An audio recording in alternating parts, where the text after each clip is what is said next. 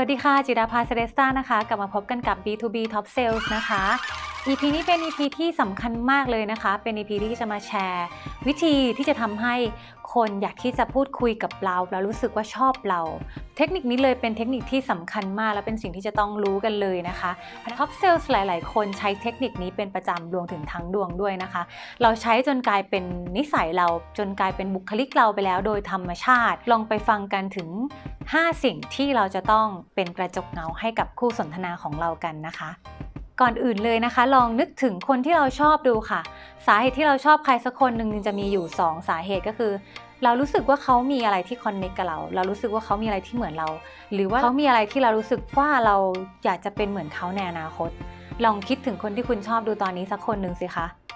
เขาอยู่ใน 2 สาเหตุนี้ไหมคะเช่นเดียวกันนะคะคู่สนทนากับเราก็จะอยากคุยกับคนที่รู้สึกว่าเขามีอะไรคล้ายๆเราหรือคอนเน็กกับเรานั่นเอง ถ้าเกิดว่าเราหาสิ่งที่คอนเน็กกันไม่เจอเลย บ้านก็ไม่ได้เกิดจังหวัดเดียวกันโรงเรียนก็ไม่ได้เรียนที่เดียวกันกีฬาไม่ได้เล่นเหมือนกัน มันมีอะไรที่เราสามารถที่จะคอนเน็กกับเขาได้อีกไหมเทคนิคกระจกเงาเนี่ยแหละค่ะที่จะทำให้เรารู้สึกว่า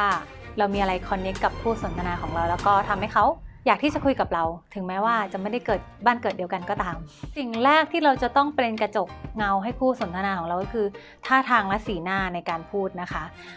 ถ้าเกิดว่าเราไปคุยกับใครสักคนหนึ่งแล้วเขาหน้าเศร้ามาเลย เราทำหน้ายิ้มเขาอยากคุยกับเราไหมคะ เพราะฉะนั้น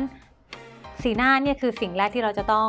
ก๊อปปี้หรือว่าเป็นกระจกให้เขาเลย หรือถ้าเขาเป็นสีหน้ายิ้มแย้มแจ่มใส happy มาเลย เขาอยากจะคุยกับใครสักคนที่หน้าบึ้งบึ้งมาเลยไหมคะไม่ถูกไหมคะท่าทางก็เช่นเดียวกันค่ะ ถ้าเกิดเขาใช้ไม้ใช้มือชี้เวลาคุยหรือเป็นลูกค้าเราใช้มือเราก็ชี้ใช้มือตามเขา หรือท่าที่เรานั่งด้วยเช่นกันนะคะ ถ้าเขานั่งสบายๆเราก็อาจจะนั่งสบายๆขึ้นได้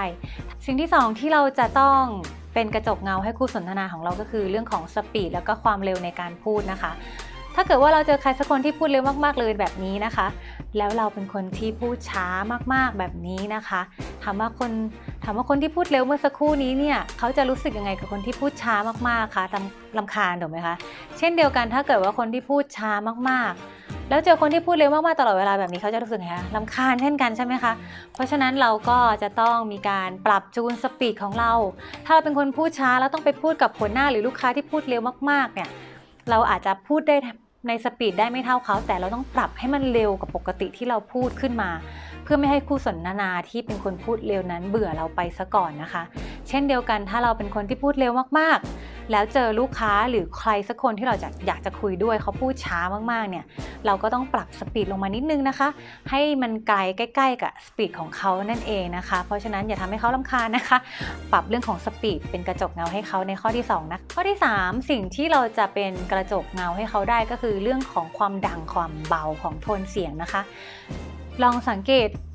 ถ้าเราไปเจอใครสักคนหนึ่งที่พูดดังมาก ๆ เป็นคนดูมีความมั่นใจในตัวเองมาก ๆ เสียงดังมาก ๆ แบบนี้นะคะ แล้วเขาต้องมาพูดกับใครสักคนหนึ่งที่เหมือนกับจะต้องกระซิบคุยกัน แล้วก็เขาจะต้องถามทุกครั้งว่าฮะอะไรนะ อะไรนะ แบบนี้ตลอดเวลา เห็นไหมคะ เราไม่สามารถคุยกับคนที่โทนเสียงแตกต่างกับเรามากได้ขนาดนั้น เพราะฉะนั้นถ้าเราคุยกับคนลูกค้าที่เสียงดังมาก ๆ ลองนึกไว้เลยถ้าเราเป็นคนที่พูดเสียงเบาเราจะต้องดังกว่าปกตินะคะ ให้เขาได้ยินเราอย่างน้อยต้องชัดถ้อยชัดคำและดังกว่าปกติ ที่เราพูดนิดหนึ่งเพื่อที่จะให้เขาสามารถที่จะฟังเราได้ต่อไปนั่นเองนะคะเกิดคู่สนทนาของเราดังเราก็ต้องดังขึ้น ถ้าเขาพูดค่อยเราก็ต้องค่อยลง เหมือนถ้าเราไปพูดกับโดนัลด์ทรัมป์เนี่ยนะคะก็ต้องตะเบงคุยกันถูกไหมคะข้อที่ 4 ที่เราสามารถเป็นกระจกเงาให้กับคู่สนทนาของเรา ได้นั่นก็คือเรื่องของโทนเสียงอารมณ์นะคะ ถ้าเกิดว่ากรณีที่เราไปคุยกับคนที่กำลังโมโหมาเลยค่ะ คุณดวงคะทำไมมันเป็นแบบนี้คะดิฉันไม่ยอมนะคะ โกรธมาเลยนะคะ แล้วเราเดินเข้าไปบอกเขาว่าใจเย็นๆนะคะ คุณดาว จบไหมคะคนที่กำลังโกรธแล้วมีใครมาบอกให้เราใจเย็นๆด้วยน้ำเสียงอ่อนนุ่ม เขาไม่เข้าใจเราเลย คนที่กำลังโกรธอยู่จะคิดแบบนั้น ฉันไม่ได้ใจร้อนจบนะคะ เพราะฉะนั้น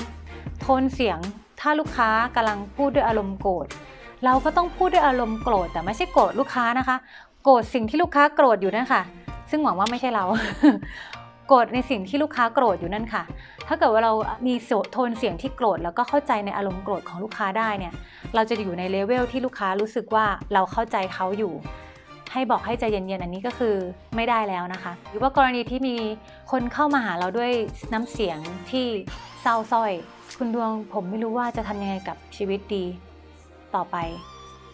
แล้วคุณก็หัวเราะกลับว่าไม่เห็นจะยากเลย จบไหมคะ เดินหนีเลยนะคะคนนั้นถูกไหมคะ เพราะฉะนั้นการสะท้อนอารมณ์เป็นอีกสิ่งหนึ่งที่เราจะช่วยคู่สนทนาให้รู้สึกว่าอยากจะคุยกับเรา อยากจะแชร์ความรู้สึกกับเรา หรือว่าอยากจะแชร์ปัญหากับเราได้ เทคนิคนี้ก็ใช้ได้กับทุกอย่างไม่ว่าจะเป็นใครก็แล้วแต่ที่เข้ามาหาเรา จะเห็นว่า เทคนิคกระจกเงาทั้ง 5 เนี่ยไม่ได้ใช้ได้เฉพาะเวลาไปหาลูกค้า สามารถใช้ได้กับคนที่เรารักกับเพื่อนของเรา หรือกับใครก็แล้วแต่ที่เรารู้สึกว่าอยากจะคอนเน็กกับเขาและเขาก็อยากที่จะแชร์กับเรา เพราะว่าเทคนิคทั้ง 5 เนี่ยเป็นการทำให้คนคนหนึงรู้สึกว่าเราเนี่ยยืนอยู่ในจุดที่คล้ายเขาเป็นอะไรที่เข้าใจเขา เขาจะมีความรู้สึกปลอดภัย มีความรู้สึกไว้ใจที่จะพูดกับเรา ที่จะแชร์ปัญหาที่มีนั่นเองนะคะแล้วก็รู้สึกว่าชอบเรา โดยที่เขาไม่รู้ตัวนั่นเอง ส่วนตัวดวงเคยเจอเหตุการณ์เหตุการณ์หนึ่งที่คล้าย ๆ กระจกเงาเนี่ยแหละค่ะ คือดวงกำลังวิ่งในลู่วิ่ง แล้วก็รู้สึกว่ามองหางตาข้างๆ แล้วมีคนที่วิ่งตามดวงตลอด เวลาดวงหยุดก็หยุด เวลาดวงวิ่งก็วิ่ง ดวงกินน้ำเขาก็กินสงสัยว่าทำไมต้องมาตามดวงด้วยใช่ไหมคะสักพักหนึ่งดวงก็เริ่มมองท่าวิ่ง เพราะว่าจริงๆดวงเป็นนักวิ่งใช่ไหมคะดวงมองท่าวิ่งเฮ้ยก็วิ่งวิ่งฟอร์มดีนะเออท่าวิ่งสวยดีดวงก็คิดว่าวิ่งแบบนี้เนี่ยน่าจะวิ่งได้ไกลนะ คือชมชอบชอบแล้วก็วิ่งไปเรื่อยๆสักพักหนึ่งทำไมไม่หยุดวิ่งสักทีว่าแต่ว่าเราเหนื่อยแล้วอะค่ะเพราะฉะนั้นดวงก็เลยเออหยุดหยุดวิ่งดีกว่าดวงก็หยุดวิ่ง แล้วก็หันไปขอดูหน้าหน่อยสิ สิ่งที่เจอคือ กระจกของฟิตเนสค่ะ มันคือตัวดวงเอง คือช็อกไปเลยว่า อ้าว นี่เรากำลังชอบตัวเราเองอยู่แล้วเนี่ย เห็นไหมคะ เคสนี้ทำให้ดวงพรูฟเรื่องของกระจกเงาได้ทันทีว่า เรากำลังชอบคนที่มี ลักษณะอันนี้คือท่าวิ่งคล้ายๆดวงนั่นเองนะคะ เพราะฉะนั้นก็ลองเอาไปฝึกดูนะคะ ฝึกจนชำนาญแล้วก็ฝึกให้มันดูเป็นธรรมชาติที่สุดนะคะ เราก็จะกลายเป็น top sales คนหนึ่งที่มีแต่ลูกค้าอยากจะคุยกับเรา หรือเป็นเพื่อนที่ดีคนหนึ่งที่มีแต่คนอยากจะคุยกับเรา หรือเป็นคู่ครองที่ดีที่คู่ครองของเราอยากที่จะพูดคุยปรึกษากับเราตลอดเวลานะคะ เห็นได้ว่าเทคนิคของการทำกระจกเงานี้ไม่ได้มีข้อดีเฉพาะเรื่องของงานเราสามารถเอาไปใช้ในชีวิตประจำวันได้ด้วยนะคะ เราจะกลายเป็นคนที่รู้สึกว่ามีความเข้าอกเข้าใจทุกคน แล้วก็มีแต่คนอยากจะคบหาแล้วก็คุยกับเรานั่นเองนะคะเพราะว่าการที่เราไปเป็นกระจกเงาให้เขาไม่ว่าจะน้ำเสียงท่าทางอารมณ์ หรือคำพูดอะไรก็แล้วแต่เนี่ยในกระบวนการที่เรากำลังทำอยู่เนี่ยมันก็จะช่วยให้เราตกตะกอนเรื่องของความรู้สึกของเราเองด้วยนะคะ เราจะรู้สึกเห็นใจคนคนนั้นขึ้นมาโดยอัตโนมัติเลยนะคะ และความรู้สึกเห็นใจนี้แหละค่ะ คู่สนทนาของเราเนี่ยรู้สึกได้ เขาก็เลยอยากที่จะคุยกับเราต่อนั่นเองนะคะ มันไม่ใช่การก๊อปปี้แค่ก๊อปปี้เฉยๆ แต่ว่าเป็นการก๊อปปี้เพื่อให้เข้าใจคู่สนทนาของเราจริง ๆนะคะ ลองเอาไปฝึกดูนะคะ ให้สะท้อนให้เห็นถึงสิ่งที่เขาทำออกมา และสะท้อนให้เห็นถึงสิ่งที่อยู่ในจิตใจ อยู่ในจิตใต้สำนึกของคู่สนทนาของเราด้วยนะคะถ้าเกิดว่าชอบเทคนิคดีๆ แบบนี้นะคะ ก็ฝากกดไลค์กดแชร์ แล้วก็เอาไปแบ่งปันให้เพื่อนๆนะคะ ให้มีโอกาสได้รู้สิ่งดีๆกันนะคะแล้วก็เอามาพัฒนาตัวเองกันต่อไปเรื่อยๆนะคะ เพื่อเราจะได้เป็น top sales ที่มีความสุขทั้งเรื่องงาน แล้วก็เรื่องส่วนตัวนั่นเองนะคะ เจอกัน EP หน้านะคะ สวัสดีค่ะ